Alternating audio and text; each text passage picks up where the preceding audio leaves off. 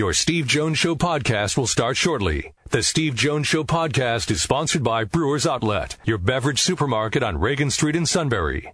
Party time, game time, or just fun time. Doesn't matter what time it is because it's Brewers Outlet time. The beverage supermarket has the area's largest beer selection, imports, microbrews, ciders, and domestics. Pick from over 100 ice cold 12 packs and dozens of 24 ounce singles. Soda, snacks, hot sauces, fresh roasted peanuts. Make it one stop party shopping and don't forget the pickle bar. So, whatever you're celebrating or just doing it up, Brewers Outlet, Reagan Street, Sunbury wants to see you. And thank you for your years of patronage.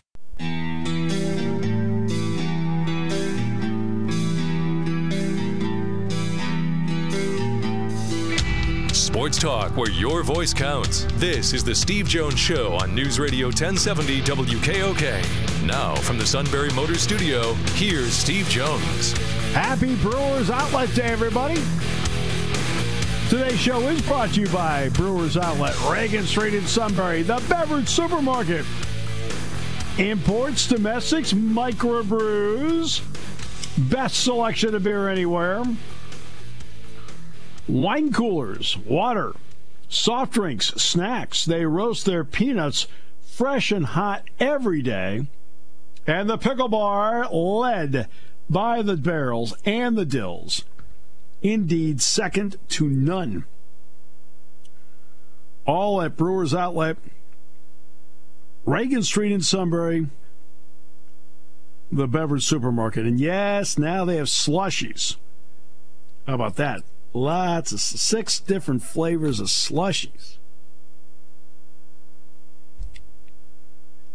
Hmm. Perfect timing on six different flavors of slushies, isn't it? Absolutely. All right. We're in the Sunbury Motors studio, Sunbury Motors, 4th Street in Sunbury. Sunbury Motors, Kia routes 11 and 15 in Hummel's Wharf, and online at sunburymotors.com. Ford, Lincoln, Kia, Hyundai. Great, great new vehicle lines, and also plenty of outstanding pre owned inventory. Lots of deals, interest rates are great, sales staff fabulous, service department takes care of it every step of the way. All at Sunbury Motors, 4th Street in Sunbury, Sunbury Motors, Kia, routes 11 and 15 in Hummel's Wharf, and online at sunburymotors.com. Uh, Sam Carchidi today from the Philadelphia Inquirer on the Flyers. We're playing Montreal game two. Uh, we're going to get into why they've been so good. We're going to do that at 3:35 today, and I have to remind Matt that the King is on today. Hey, I'm locked and ready to go. While also keeping dibs on the Flyers game right now. Yes. We're all going to get the Sam Carchidi here in a few minutes. Okay. Uh, let's let's start with this. Uh, Dennis Dodd, and we had when did we have Dennis on the show? Was it the end of last week? I want to say, yeah, I, th- I think that sounds about right. It was about yeah. a week or so ago. And so, as college football tries to play through a pandemic, drastic changes await the sport's future. And Dennis always writes very thoughtful material. And in this on CBSSports.com. He writes, whatever you thought of college athletics model, it has officially and permanently changed. The rules are being rewritten in real time. This week is ending with the lar- with the largest schools in the nation's second most popular sport literally divided whether to play in the fall or spring for starters. They said it's become philosophical, medical, financial, and nobody knows who's even leading. Forget ripping the NCAA for a moment. When are we going to feel safe enough to feel that we can sit shoulder to shoulder with our neighbor in a 100,000 seat stadium again? And that's where that's a huge split. Because I think if we were to sit down and we were to ask a group of people in the valley or across the state, there would be a a big slice that would say they'll never feel comfortable doing that again. There would also be a big slice that say, I'd do it tomorrow. that fair, Matt? I think that's. I think that's.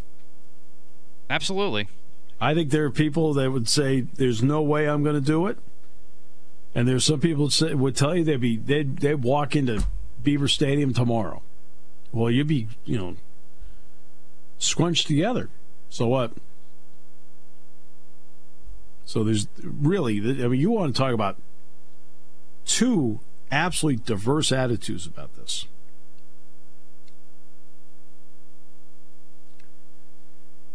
So Dennis Dodd writes, as of now, major college football is being played in two semesters. That endeavor itself may further stratify the sports power brokers. One of the reasons why, when I talked about some of my thoughts on spring semester football, see, I don't want to call it's not spring football, everybody. It's spring semester football. Now, depends on when in the spring semester you want to start it, but you're most certainly not going to. I I don't think going to start it hey, first day of spring's May 18th, uh, March 18th. Let's play March 20th. Uh, whatever, it's going to start at some point that's officially winter, just like the sport officially ends in winter.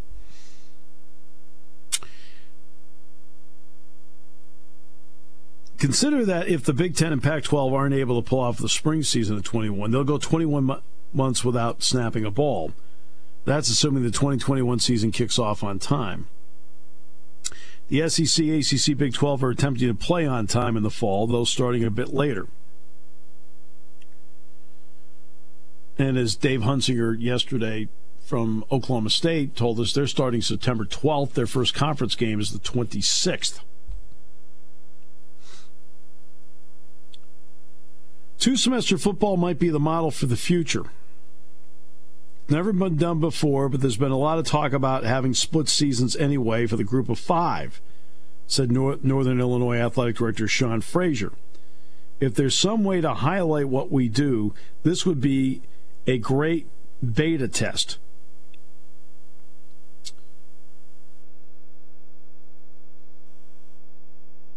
Will an attendance crisis lead to the construction of smaller boutique stadiums? All right, uh, let me get so I want to go to that one. How many times have you heard me say on this show, and I don't mean remodeling, that any new stadium built to fit modern times, I'm talking about new here, I'm not talking about remodeling, new stadium built or a ballpark or whatever, fewer seats.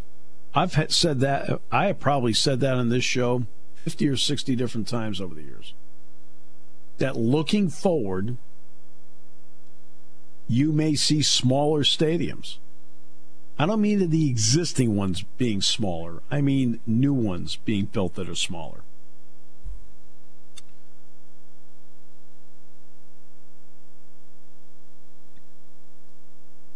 And Dennis goes on to write about athletic budgets and so forth. How many of the 130 FBS teams will even be around down the road? That's the ugly truth, carrying with it a lot of debt. During the pandemic, Georgia bragged about having $100 million in reserves. It's an outlier, which is true. It is. Jack Swarbrick of Notre Dame said we're going to lose institutions. We're going to have a number of member institutions that won't be involved in college education in three to four years. Iowa State Athletic Director Jamie Pollard put in a stark perspective what fall without football would mean. His athletic department, he said, would have $41 million in unfunded expenses without football.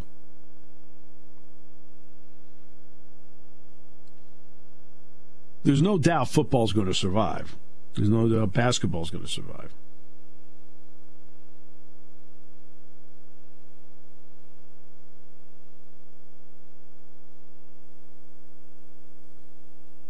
And of course, now you've got the idea what are you going to do?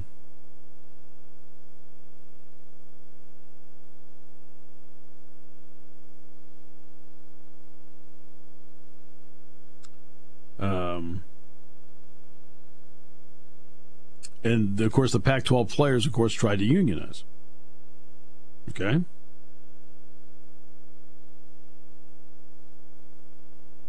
And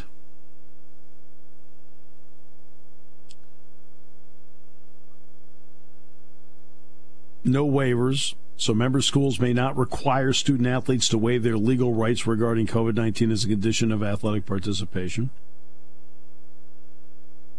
So, that's not going to happen.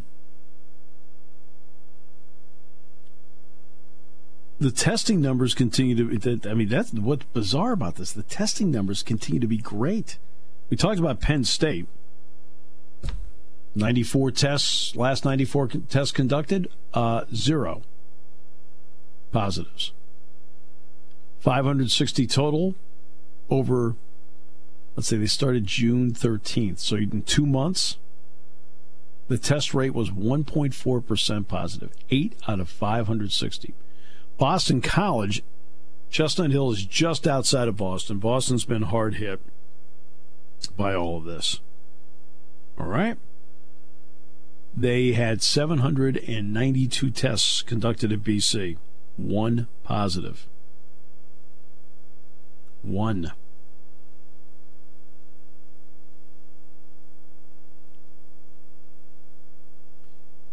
Major League Baseball. See the latest Major League Baseball testing numbers again. No bubble, right? No bubble. Baseball's a mess. I told you baseball's not a mess. I've said how many times baseball is not a mess. Yeah, the Marlins were a mess. They're back. The Cardinals have been a mess. Yes. The other 28, no. Guess what the latest testing numbers are in Major League Baseball, Matt? 12,000 tests. How many positives?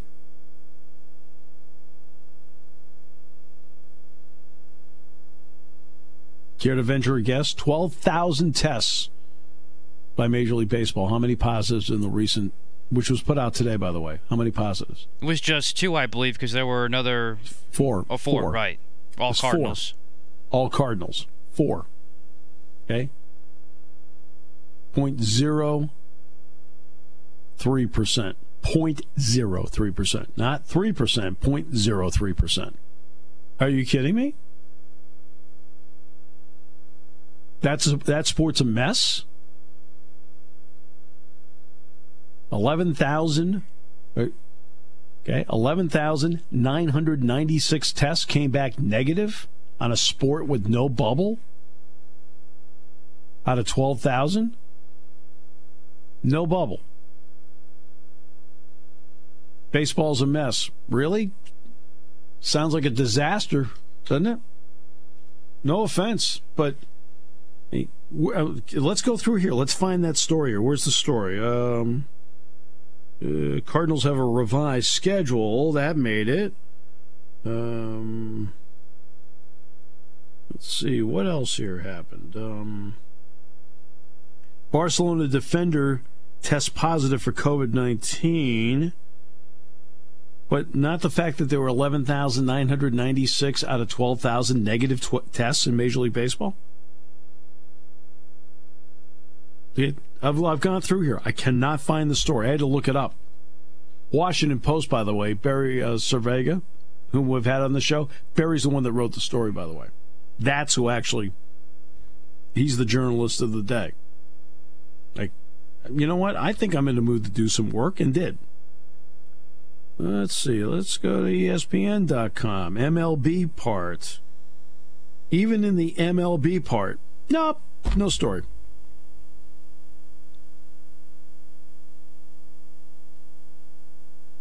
Really?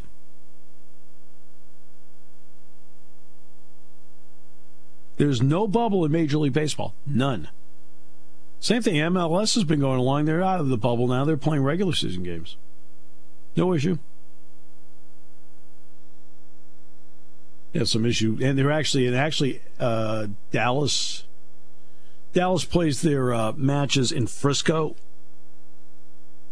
Uh, and they played Nashville the other night. They had fans. Not a lot, but they had fans. Nobody talks about this stuff. Nobody. I mean, I'm just saying, nobody talks about this stuff. Right? I mean, Cindy from Shamokin Dam's going to tell me I'm all wet, but I'm only stating facts. Cindy, how are you today? It's so wonderful to hear from you. I am wonderful, and I hope you are as well, Steve. I'm doing. I'm doing great. Thank you for asking. I hope your family's doing well too, Cindy. Seriously. Yes, we are. Yes, we are. Good. We wash our Good. hands. We wear our masks. Mm-hmm. But uh, this is why I'm calling, Steve. You're undermining an enormous effort with propaganda to terrorize the American people. With you're using facts, Steve. They don't want facts. They just want emotion. They just want to scare everybody to death. Whether that's rational or not is irrelevant. And out you come with these facts 12,000 tests, four people are sick. Not even sick, they just tested positive. I'm assuming they're all alive. You know, it, it just shows the disproportionate uh, propaganda that, you know, we all should hide under our beds because we're all going to die. It's just, it's irrational what's gone on. You know, in the beginning, they said, and I vividly recall this, and, and the hair stood up on the back of my neck, and my blood ran cold. They said, two million people will die. Two million people will die by August if we don't do these things. And by gum, the American people responded and they did all those things. And is it unfortunate that some people have died? Certainly. It's Absolutely. certainly unfortunate. Yes, absolutely. I think it's hard. I, I question as a as a healthcare professional the deciding that all these people died of COVID. All these elderly people died of COVID. All these people with all kinds of other conditions who then caught COVID, who were already very sick to begin with. I think that's perhaps uh, in, inaccurate to assign them all to the COVID uh, issue as a death. But, Steve, when you come out with facts and reason, you're putting a real, poking a big hole in the balloon of, hey, we're all going to die. I apologize for using facts. Steve, we don't want facts. We just want hysteria and emotion and a lack of reason. That's what will work here. Because, frankly, do you know when the facts will set in? As soon as there's a new president. Then the whole tone of this is going to change dramatically. Mark my words. Thank you. Cindy, mark my words. We love hearing from you. Thank you so much. Appreciate that very, very much. Uh, today's show is brought to you by Brewers Outlet, Reagan Street in Sunbury, the beverage supermarket. Uh, I'm going to quickly do something on myocarditis, and then we'll get to Sam Carchidi talking about the Philadelphia Flyers next half hour. Taking your calls at 800 795 9565. This is The Steve Jones Show on News Radio 1070 WKOK. Now, from the Sunbury Motor Studio, here's Steve Jones. Great to have you with us on the show today. Brought to you by our good friends at Brewers Outlet, Reagan Street in Sunbury, the beverage supermarket, imports, domestics, microbrews, best selection of beer anywhere, wine coolers, water, soft drinks, snacks. They roast their peanuts fresh and hot every day. And the pickle bar, led by the barrels and the dills, indeed second to none. And on these hot days, you want a slushy. They have six different flavors of slushies at Brewers Outlet. Reagan Street in Sunbury, the beverage supermarket. And we're in the Sunbury Motors studio, Sunbury Motors, 4th Street in Sunbury. Sunbury Motors Kia routes 11 and 15 in Hummel's Wharf and online at sunburymotors.com. Ford, Lincoln, Kia, Hyundai, great pre-owned inventory, great deals to be had, fabulous service department. All at Sunbury Motors, 4th Street in Sunbury. Sunbury Motors Kia routes 11 and 15 in Hummel's Wharf. Uh, an element that has been brought up is myocarditis. That is the inflammation of the heart muscle, weakens it. Uh, and that's been brought up. And according to Big Ten chancellors, presidents, they say there are 10 student athletes that have developed that condition through COVID. All right, fair enough. Uh, it is, you've heard about Eduardo Rodriguez, the left handed pitcher for the Red Sox. That's what they feel he has. The healing process for myocardosis, or excuse me, myocarditis, my apologies, myocarditis, can be anywhere from three weeks to six months. a lot of elements cause myocarditis. COVID 19 absolutely is one, as is the common cold, as is the flu, influenza A and B, as is hepatitis B and C, as is rubella, as is herpes, and also a cause of myocarditis is Lyme disease. Those are all causes of myocarditis. For example, Hank Gathers and Reggie Lewis both passed away. Gathers tragically on the court in 1990. And yes, they had weakening of heart muscle. Ask yourself how these 10 cases were found. These 10 cases were found by the medical professionals because they were on campus. That's how it was found. Because they are constantly being checked. That's how it was found.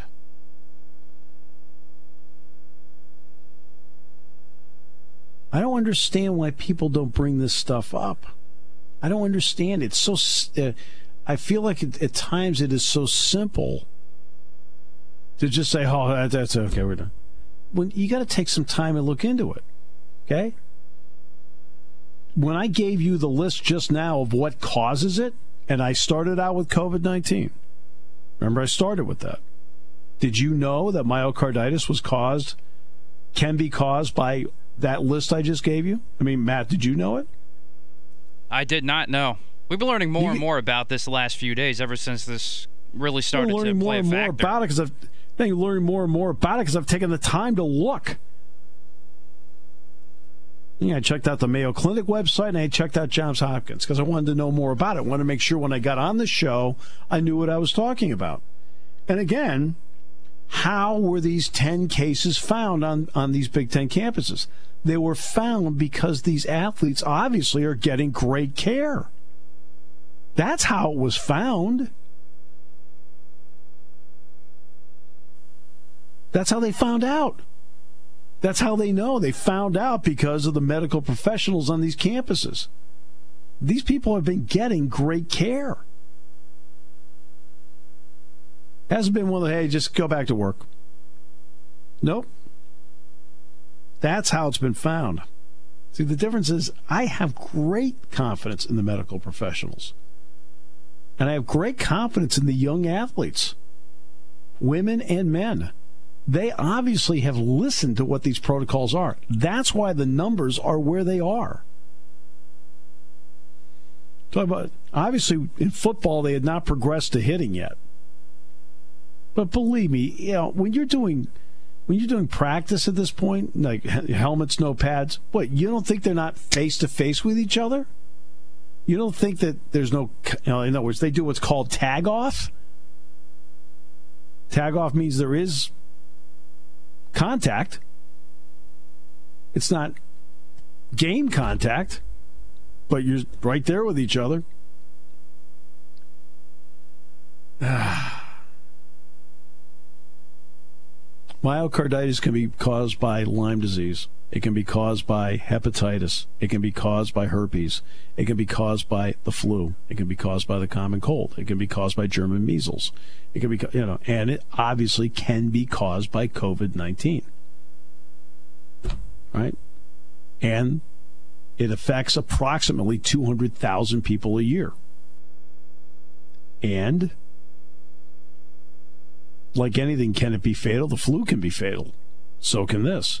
But there is a recovery on it, and the recovery on myocarditis normally is in a three week to six month period. That's why when Eduardo Rodriguez, remember they were talking about with him, they were to see how he felt in three weeks. That's because that is considered to be the normal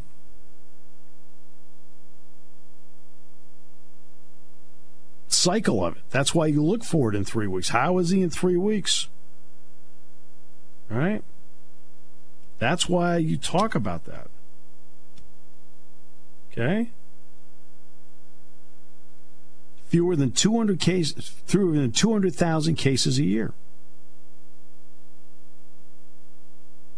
And you need a lab test to look at it. Well, that's because these people are on campus and are well taken care of. If it's untreated, then you got a problem.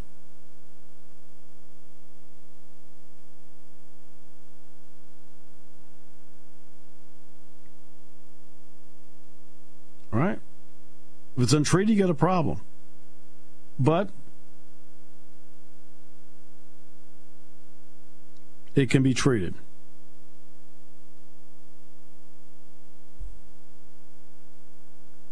Myocarditis, even, I mean, like I said, normally three weeks, but it, sometimes it, just, it clears up in a few days.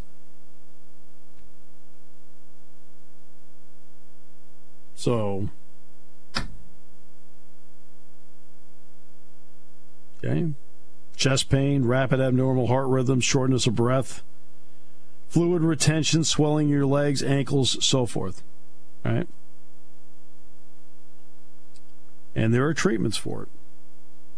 Okay? There's treatment for it.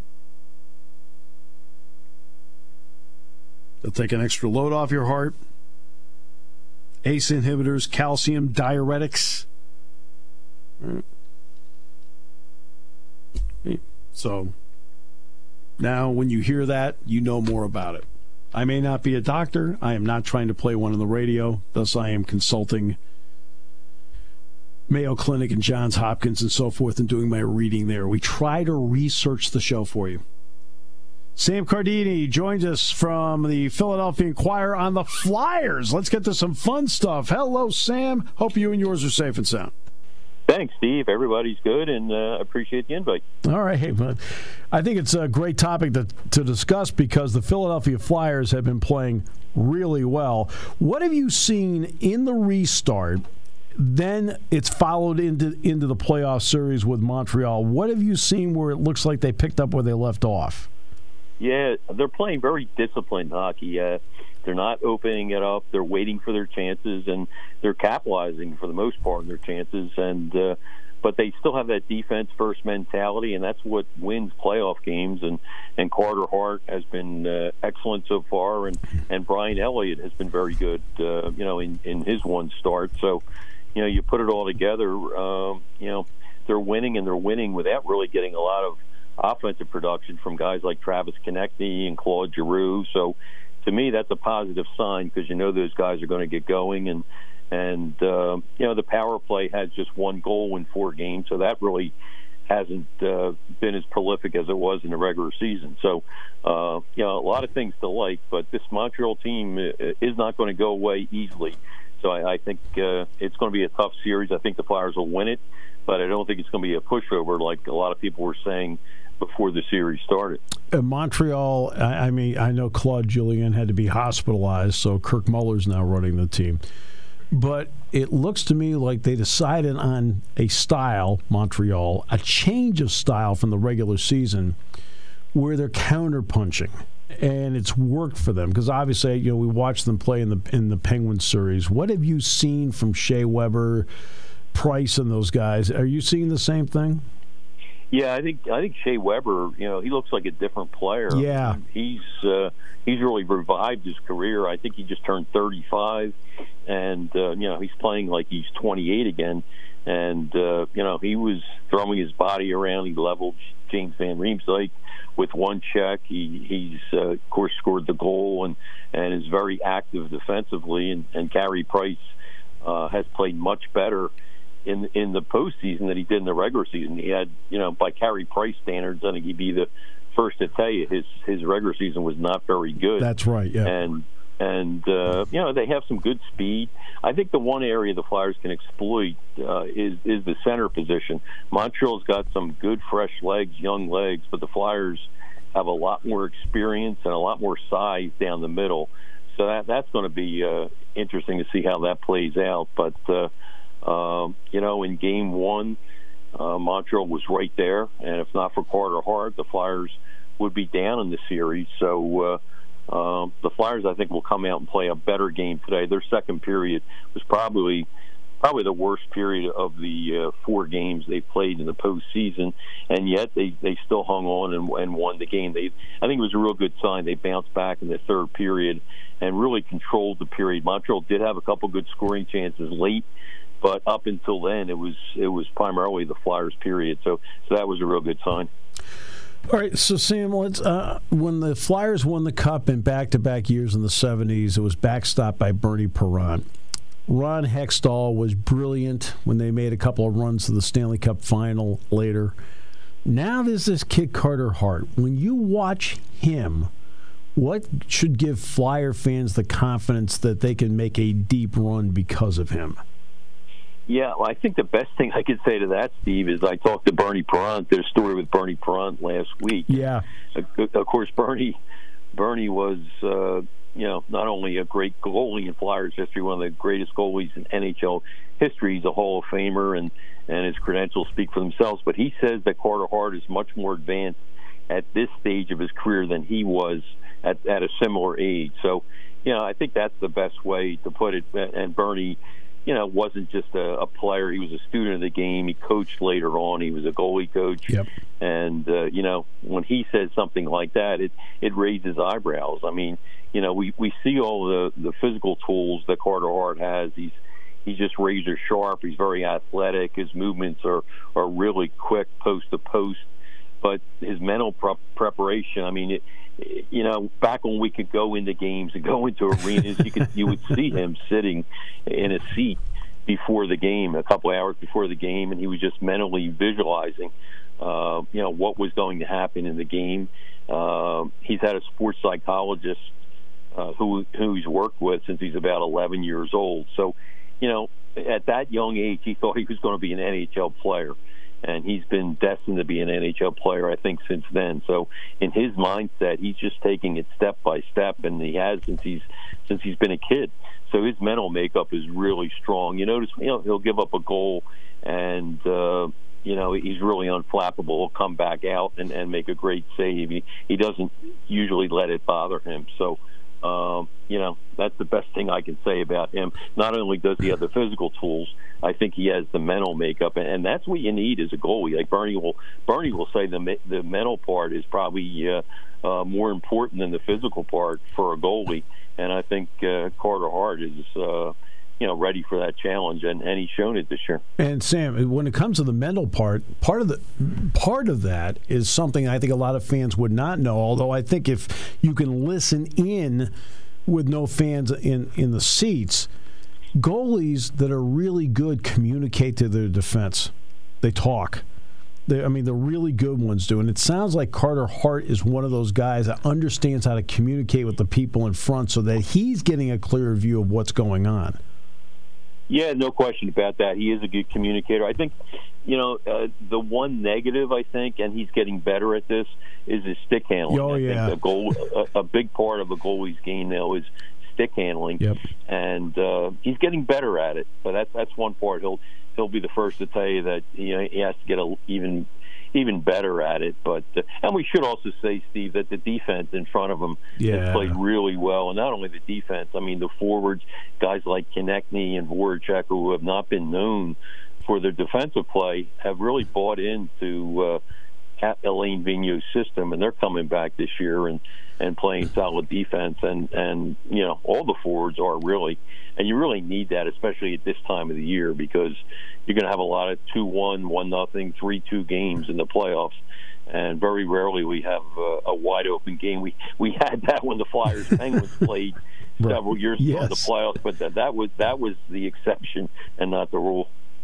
Yeah, no question. Uh, what is uh, is interesting? There are a lot of people that feel that the Phillies. This is a crazy year, obviously, but the Phillies are going to benefit by having the steady hand of a Joe Girardi in charge as opposed to, to Kapler. What does Alain Vigneault mean to the Flyers? A coach that has that knows how to get at least to the finals like he did with Vancouver and is a veteran that's been around the block. What does he mean? Yeah, I, I think the number one thing he brings is accountability. And we've seen that right from the start. I mean, the first week he was here during the regular season, Uh, you know, he was benching players. He benched Gostisbehere. He didn't think he was playing well enough. Uh, he moved Voracek down from the top line to the third line and briefly to the fourth line. You know, he doesn't care, you know, how much you're making. Uh, he just cares how much you're performing. And uh, that's something that really wasn't here with Dave Hakstol. And, uh, you know, Hakstol came into a tough situation. Yep. Uh, you know, I, I give Ron Hextall credit for thinking outside the box and, and, you know, trying somebody right out of college but it was clear, I think, by the second or third year that it really wasn't working. And uh, but the opposite is true with Vigneault. I think it took maybe a month for them to uh, adapt to his system. And since then, I mean, since November 1st, they've had the second best record in the NHL. And since January 8th, they're tied for the best record in the NHL. So, you know, the Flyers, everybody talks about how well they played late in the season. They won nine of the last 10, and now have won four in a row in the in the postseason. But really, this started in November. They've been a, a real they've been an elite team since November, and uh, a lot of that is because of Vigneault. They bought into his system, and uh, I think Kevin Hayes was kind of a, a conduit to that too, if you will, because you know he he said openly when he signed with the Flyers, I'm talking about Kevin Hayes, that yeah. the main reason he did was because of Alain Vigneault, and I think that kind of had an influence on the Flyers. Uh, you know, Hayes is a, a real open, gregarious guy, and he's you know chatting all the time with his teammates, and and I, I think they picked his brain about the kind of person Elaine was, and and he knows firsthand because when he was with the Rangers, uh, you know, both Alain and Hayes, I'm talking about, uh, Hayes was benched yeah. by by Vigneault, and and uh, you know he learned firsthand the the style Av had, and he he he'll be the first to tell you too that that really helped him. You know, it helped him focus, and and uh, he knew he had more to give, and and uh, you know, so they have these informal conversations all the time, and because of that, I think the Flyers really grasped the system a lot earlier than right. normal. I mean, it, it, you talk about uh, the season started October fourth. By early November, they were they were you know playing like uh, they had played for Vigneault all all his life and uh, Vigneault has said that it took the Rangers till Christmas before they were really, you know, in sync with him. Uh, his first year there, and as you mentioned, he, he went to the Stanley Cup Finals. The Rangers his first year, so yeah, uh, it usually does take a little longer. But I think Kevin Hayes kind of sped up the process a little bit because he he knew Alain. He played for him for four or five years with the Rangers, and and I think that really uh, was a played a big part in how the Flyers have adjusted to. Uh, Alain Vigneault. And of course, they they obviously have his they have his respect, and he has their respect. Yeah. But he's tenth, I think, in in all time for uh, wins in NHL history. So his resume is uh, very very impressive and speaks for itself as well. Sam, thanks so much. Appreciate it. Uh, and great insight as the Flyers are playing Montreal game two in the Stanley Cup playoffs. Sam Carchidi joining us from the Philadelphia Inquirer. All right, we'll take a break. Come back with more in a moment. I just want to remind Matt of something, um, which is pretty important. Uh, you know, the King's still on the show today. Yes, I am ready. While being very disappointed in the Flyers right now. The game just started. Just slow down. Huh. I, I know. It, it, was just an ugly first it, period. That's all. Is it? Is it ten nothing? Two nothing. Not ten. No, you're right. I got time. First, I got. I got you. I know. I'm, I'm not also, falling off the rails. It's also the first time they've been behind That's since correct. the restart. Yes. We'll come back with more in a moment. Brought to you by Brewers Outlet on News Radio 1070 WKOK. There's still a lot of summer left, but time is running out to save on a new Kia from Sunbury Motors Kia.